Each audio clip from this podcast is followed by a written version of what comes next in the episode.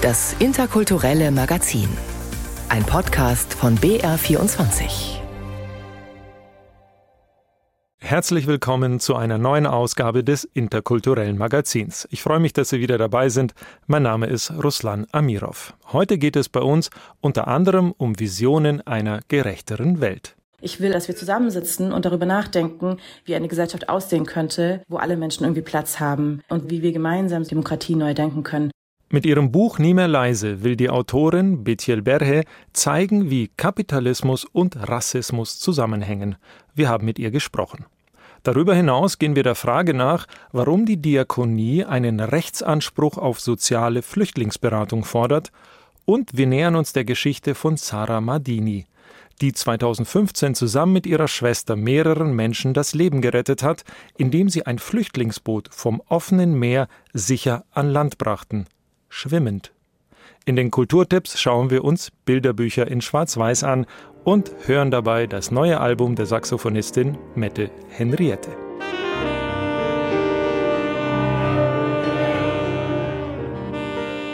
Bis zum 2. April finden sie noch statt, die internationalen Wochen gegen Rassismus.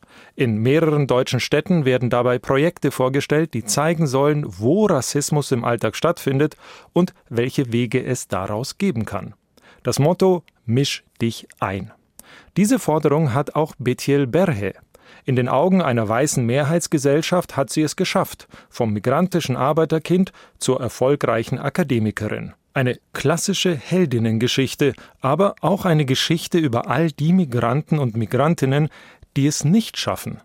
In ihrem Buch Nie mehr leise legt sie den Finger tief in eine Wunde, die den Namen Rassismus trägt. Meine Kollegin Roswitha Buchner hat mit ihr gesprochen. Meine sogenannte Ausstiegsgeschichte war doch mit sehr vielen Gewalterfahrungen verbunden. Das heißt, ich habe sehr früh schon als Kind gelernt, wie ich mich zu verhalten, zu benehmen.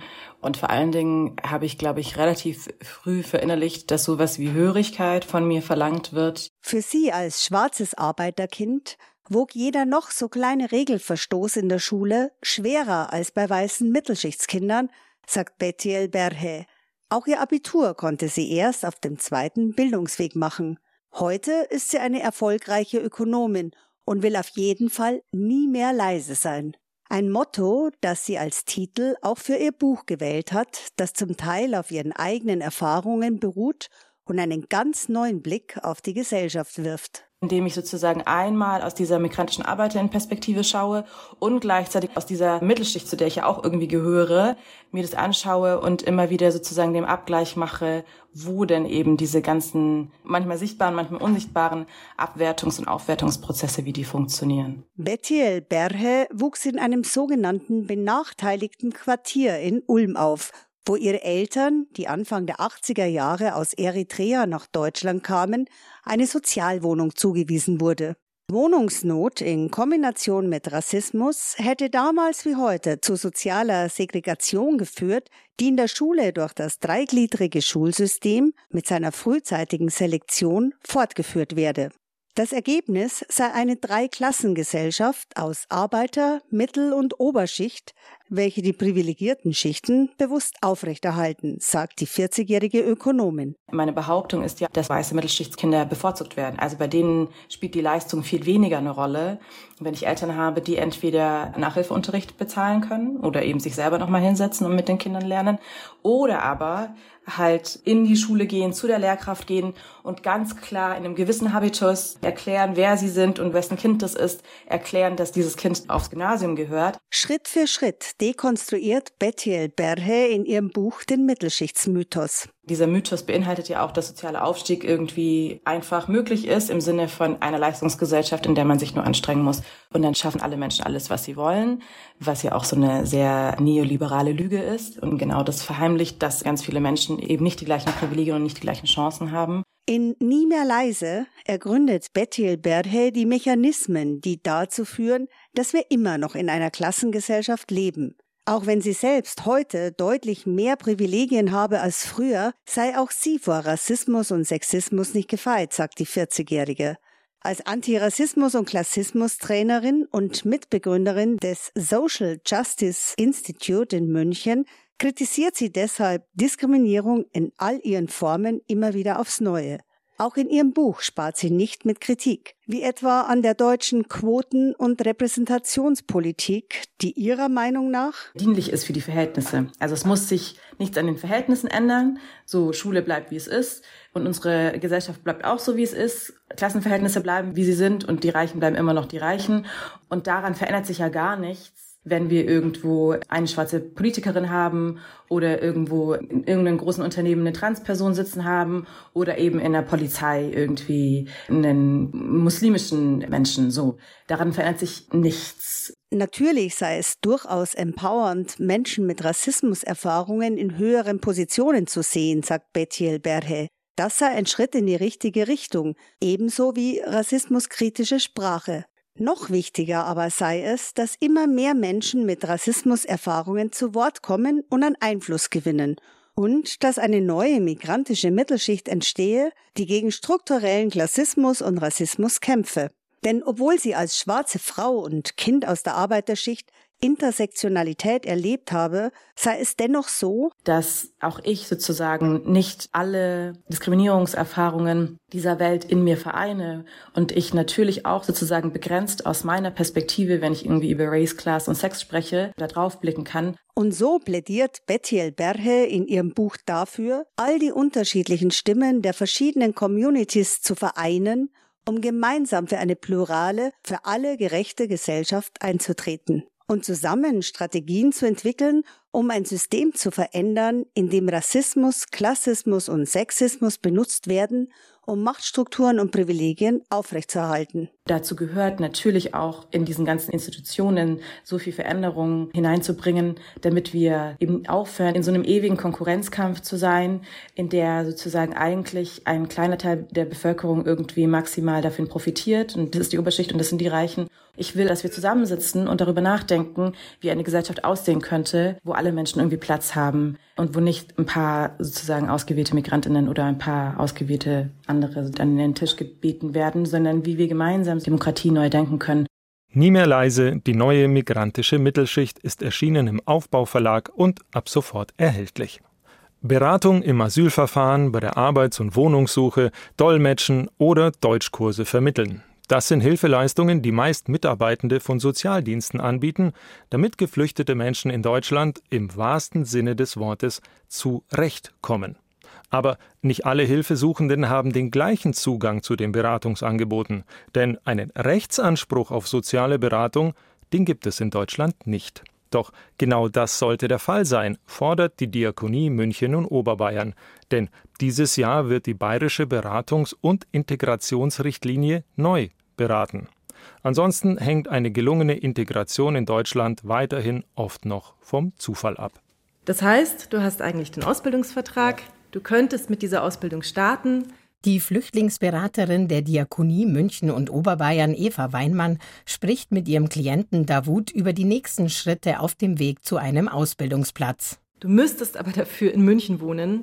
Du hättest einen Wohnplatz in einer Gruppe, in einer Wohngruppe in München, aber kannst dort nicht einziehen, weil du gerade nicht nach München zurückziehen darfst. Der 20-jährige Jordanier muss, da er noch im Asylverfahren ist, in seinem jetzigen Landkreis Ebersberg wohnen bleiben. Und das, obwohl er eigentlich in München eine Ausbildung zum Bäcker hätte machen können. Doch im Januar musste er von einem Tag auf den anderen von München nach Ebersberg ziehen. Sozialarbeiterin Weinmann hat nun vor einiger Zeit zusammen mit Davut bei der Regierung von Oberbayern beantragt, dass er wieder nach München zurück kann. Also jetzt muss ich nur schlafen. Und das wollte ich überhaupt nicht. Ich wollte nur Sprache lernen und so, weil wir eine Bestätigung von Regierung warten. Obwohl Davut jetzt in einer Unterkunft in Ebersberg lebt, holt er sich immer noch Rat von Eva Weinmann von der Diakonie München, die damals für ihn zuständig war. Denn wenn ich in Ebersberg bin, helfen nicht so, weil da viele Menschen gibt und ich muss nur warten. Sie sind nur zwei Frauen wir haben am Anfang auch Kontakt aufgenommen und die sind auch natürlich nett und hilfsbereit, aber die haben einfach nicht die Möglichkeit, da so viel Einsatz zu bringen, weil die einfach gar nicht die Kapazitäten haben. Ja. Und das sei ein großes Problem, erklärt Sarah Weiß von der Diakonie München und Oberbayern. Denn je nach Landkreis seien die Beratungsschlüssel unterschiedlich, so die Leiterin des Geschäftsbereichs Flucht und Migration. In München zum Beispiel berate ein Mitarbeiter im Schnitt rund 100 Geflüchtete.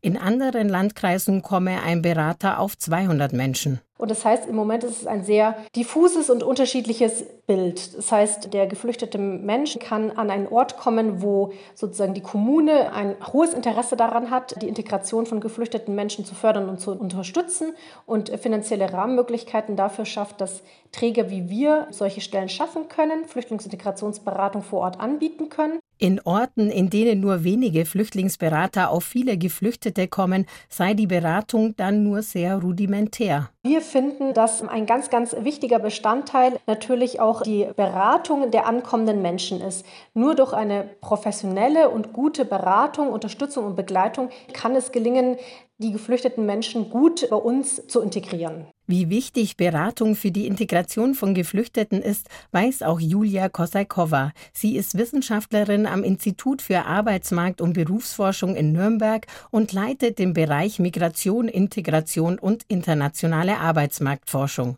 Die richtige Beratung könne auch die Dauer des Asylverfahrens kürzen und den Weg in den Arbeitsmarkt erleichtern. Mehrere Studien zu ihre eigenen hätten gezeigt, dass die Länge des Asylverfahrens eine negative Auswirkung auf die Integration in den Arbeitsmarkt haben könne, erklärt die Arbeitsmarktforscherin. Dass wenn das Asylverfahren um sechs Monate sich verlängert, sinkt die Übergangsrate in den ersten Job um 11 Prozent.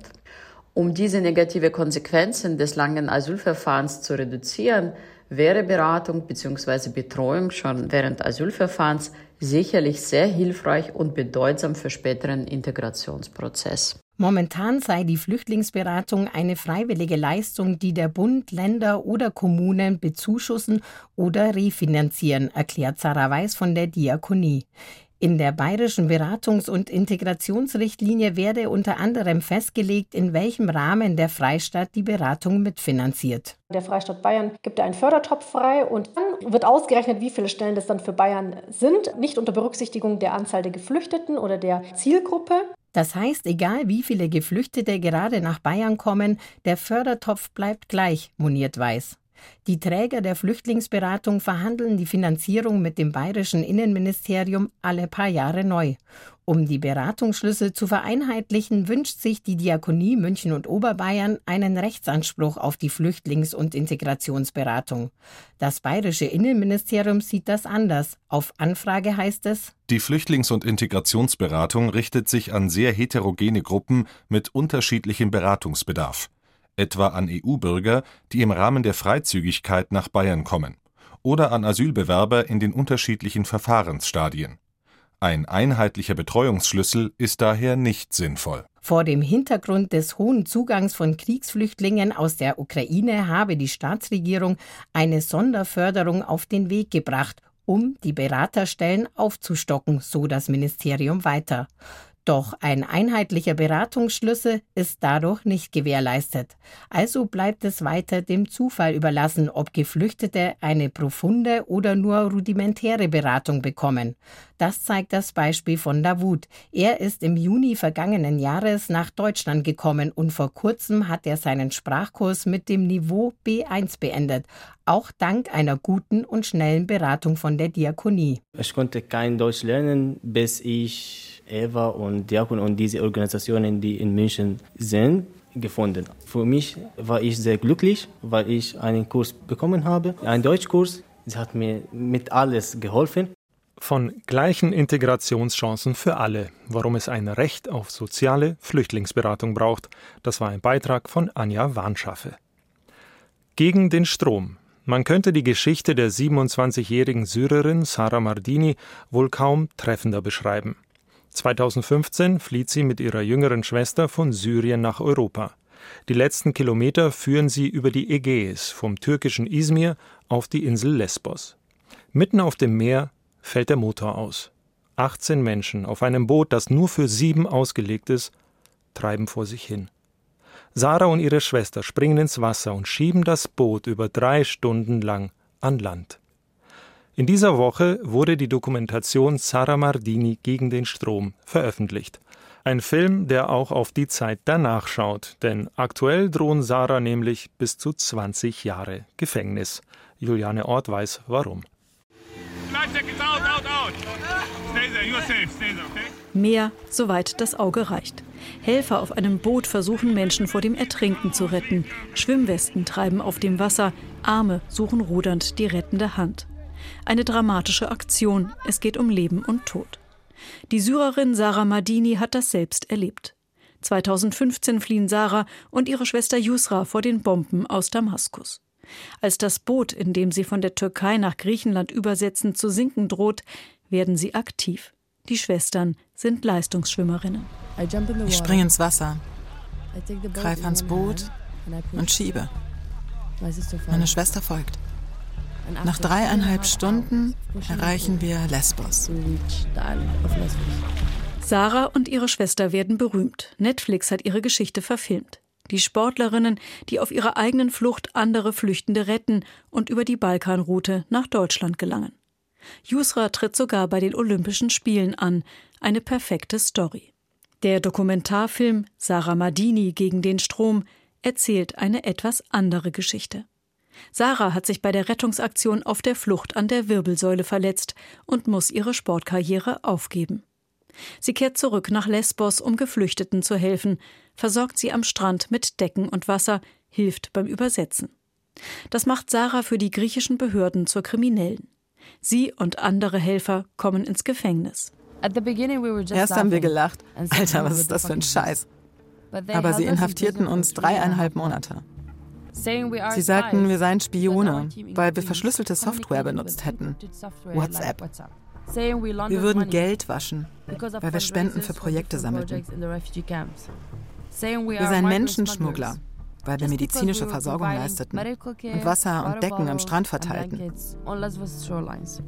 Als Flüchtende riskiert Sarah ihr Leben, als Helferin ihre Freiheit. Ihr drohen 20 Jahre Haft. Dass sie angeklagt wird, weil sie Menschen in Not hilft, hat sie aus der Bahn geworfen. Uh, Diese riesige Mauer aus Angst hindert mich daran, so mutig zu bleiben, wie ich immer war. Frei zu tun, was ich will, so wie alle in meinem Alter. Ich hänge seit vier Jahren in einer Warteschleife fest. Für Regisseurin Charlie Way Feldman hat das Vorgehen der Behörden System. Es geht um Einschüchterung. Helfer werden kriminalisiert und mit Anklagen überzogen. Die Prozesse kommen aber nicht in Gang oder ziehen sich endlos in die Länge. Solche Ungewissheiten führen dazu, dass Rettungsaktionen nicht mehr durchgeführt werden. Die Macht dieses Prozesses ist, dass er nicht stattfindet, dass er eine Bedrohung bleibt. Obwohl die Anklagen über ihr schweben, nimmt Sarah an einer weiteren Rettungsaktion teil, diesmal auf See. Auf dem Rettungsschiff Sea-Watch erlebt sie, wie die libysche Küstenwache ihnen zuvorkommt, Flüchtende aufgreift und zurückbringt in Elend, Aussichtslosigkeit und Gewalt. Der Tag war so schrecklich, weil wir sie nicht mitnehmen konnten. Die nahmen sie an Bord. Wir sahen, wie sie sie schlugen. Es war schlimm. Sarah beobachtet, wie Europa seine Abwehr gegen Bootsflüchtlinge verstärkt. Bis heute gibt es viele Diskussionen, aber keine befriedigende Lösung. Dabei liegt die für Sarah ganz nah. Weniger Reden, weniger Politik und Verhandlungen. Einfach anpacken. Wir haben doch die Werkzeuge und den Grips dazu. Es braucht nur ein bisschen mehr Geld. Wir müssen es nur wirklich wollen. Hört auf die junge Generation und seid bereit, Veränderungen zu akzeptieren. Vor kurzem hat ein griechisches Gericht einen Teil der Anklagen gegen Sarah und andere Flüchtlingshelfer zurückgewiesen. Ihr drohen aber weiterhin 20 Jahre Haft. Sarah ist zwar in Freiheit, aber gefangen in der Warteschleife. Sarah Mardini gegen den Strom. Seit Donnerstag bundesweit in den Kinos. Unsere Kulturtipps bleiben heute kinofrei. Wir bevorzugen Bilderbücher, zum Beispiel die von Einer Tukowski in der Ausstellung Schwarz-Weiß-Grau. Und wir hören neue Musik, Saxophon-Sound von Mette Henriette. Ich liebe es, meine Bücher schwarz-weiß anzulegen. Ähm, schwarz-weiß hat eine große Tradition. Schwarz-weiß ist sehr puristisch, sehr grafisch. Ähm, man muss mit anderen Kontrasten arbeiten als in der Malerei oder in der Farbe. Es geht um hell-dunkel-Kontraste, es geht um Schnelligkeit zu Langsamkeit des Auftrags. Es geht ähm, um die Gegenüberstellung von Linie und Fläche. Es geht um grob zu fein. Und das hat einen ganz besonderen, eine ganz, ganz besondere Strahlkraft, einen ganz besonderen Reiz für mich sagt der Buchillustrator Einar Turkowski. Er ist von der Einfachheit des Bleistifts fasziniert und von der ursprünglichen und puristischen Art des Zeichnens angezogen. Der in Schleswig-Holstein lebende Illustrator und Autor zeichnet detaillierte, geheimnisvolle Bilderbücher in Schwarz-Weiß. Sein Handwerkszeug vor allem harte und feingespitzte TK-Minenbleistifte. Turkowskis Bücher und die von vielen anderen internationalen Künstlerinnen und Künstlern sind in der Ausstellung Schwarz-Weiß-Grau in der Internationalen Jugendbibliothek in München zu sehen. Man hat heute oft den Eindruck, dass wenn man an Bilderbücher denkt, äh, dass sie besonders farbig und bunt sein müssen. Und wir haben in unserer Arbeit einfach festgestellt, dass es in den letzten Jahren wirklich ganz großartige, herausragende Beispiele international gegeben hat von schwarz-weißen oder grau illustrierten Büchern und einfach durch das Fehlen der Farbe eine ganz besondere Wirkung erzielen, also eine besondere Ästhetik und ich glaube, man liest sie so oder man schaut sie sich so an, dass im Kopf natürlich irgendwie vielleicht auch Farben vorkommen. Man sieht sie nur nicht, aber man selbst muss sozusagen etwas ergänzen in der Fantasie und sich diese Bilder, Landschaften, Räume, die da gezeigt werden, dann in seinem eigenen Kopf vorstellen. Und das ist besonders interessant. Und wir haben auch ein paar Bücher dabei, die gar nicht komplett schwarz-weiß-grau illustriert sind, sondern die ganz minimal irgendeine Farbe dann noch mit verwenden, in einem Detail, das immer wieder vorkommt. Und da ist dann dieser Kontrast noch besonders deutlich. Also da ist ein bisschen Farbe und der Rest ist aber schwarz-weiß-grau und das hat eine besondere Wirkung. Also es ist mir zumindest so gegangen beim Lesen und Betrachten dieser Bücher. So Jochen Weber, der Kurator der Ausstellung. Eine unheimliche Vielfalt an schwarz-weiß-grau gezeichneten Bilderbüchern, ist in der Internationalen Jugendbibliothek im Schloss Blutenburg zu entdecken. Humorvolle Tiergeschichten, Parabeln, Volksmärchen, Geschichten von üppig wuchernden Wäldern, vom Miteinander von Tag und Nacht. Eindrücklich ist zu erleben, wie durch das Weglassen der Farbe eine ganz eigene Ästhetik entstehen kann. Die Ausstellung Schwarz-Weiß-Grau in der Internationalen Jugendbibliothek in München ist bis September 2023 zu sehen. Freche und ungewöhnliche Kinderbücher werden seit vielen Jahren von dem in Leipzig ansässigen Verlag Klett Kinderbuch herausgebracht. Nun ist dort das Bilderbuch Zum Glück bist du kein Pilz von Annie Barrows und Leo Espinosa erschienen. Die Kleinsten können den Fragen nachgehen, was haben wir mit einem Pilz, einer Tomatendose oder einem Schwimmbecken gemein? Hallo, du bist du und ich bin ich. Wir sind Menschen. Deshalb sind wir anders als die meisten Dinge auf der Welt. Zum Beispiel eine Tomatendose. Wir sind ganz anders als eine Tomatendose. Wir haben nicht die gleiche Form. In uns kann man keine Tomaten aufbewahren. Wir sind kein bisschen wie eine Tomatendose. Wir sind auch kein Schwimmbecken, kein Pilz und kein Bagger. Dafür haben wir Menschen untereinander sehr viele Gemeinsamkeiten, egal ob jung oder alt, egal welche Hautfarbe wir haben. Wenn man das erkennt, kann man Barrieren niederreißen und die Scheu vor anderen Kindern überwinden. Das ist die Quintessenz des Kinderbuchs. Hey, das bin ich und da bist du. Sieh uns an, sind wir gleich? Nicht ganz genau, aber wir sind beide Menschen. Wir sind uns so ähnlich. Auch wenn du dich schämst, wenn du vom Stuhl plumpst und ich mich schäme, wenn der Lehrer mich aufruft. Du bist mehr wie ich als wie ein Backer. Zum Glück bist du kein Pilz. Das Bilderbuch übers Vergleichen, Anderssein und das So-Sein wie andere ist bei Klett Kinderbuch erschienen und kostet 16 Euro.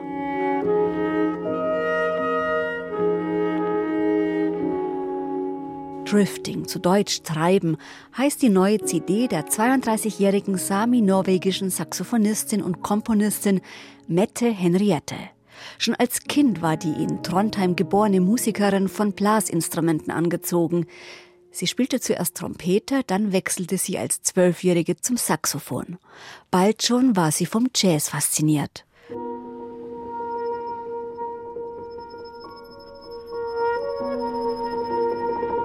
Vor sieben Jahren erschien bei ECM ihr erstes Album. Mit ihrem neuen Album Drifting spürt man den Wind, die langen nordischen Sommernächte, die Weite der Landschaft. Die Töne des Tenorsaxophons sind voller Schattierungen, verweben und verschlingen sich mit den Klängen des Klaviers und Cellos. Die Musik in ständiger Bewegung überlagert sich sanft, strahlt Ruhe aus. Bilder der norwegischen Weite entstehen. Mit dieser mysteriösen Musik kann man sich treiben lassen. Drifting von Mette Henriette ist beim Label ECM erschienen.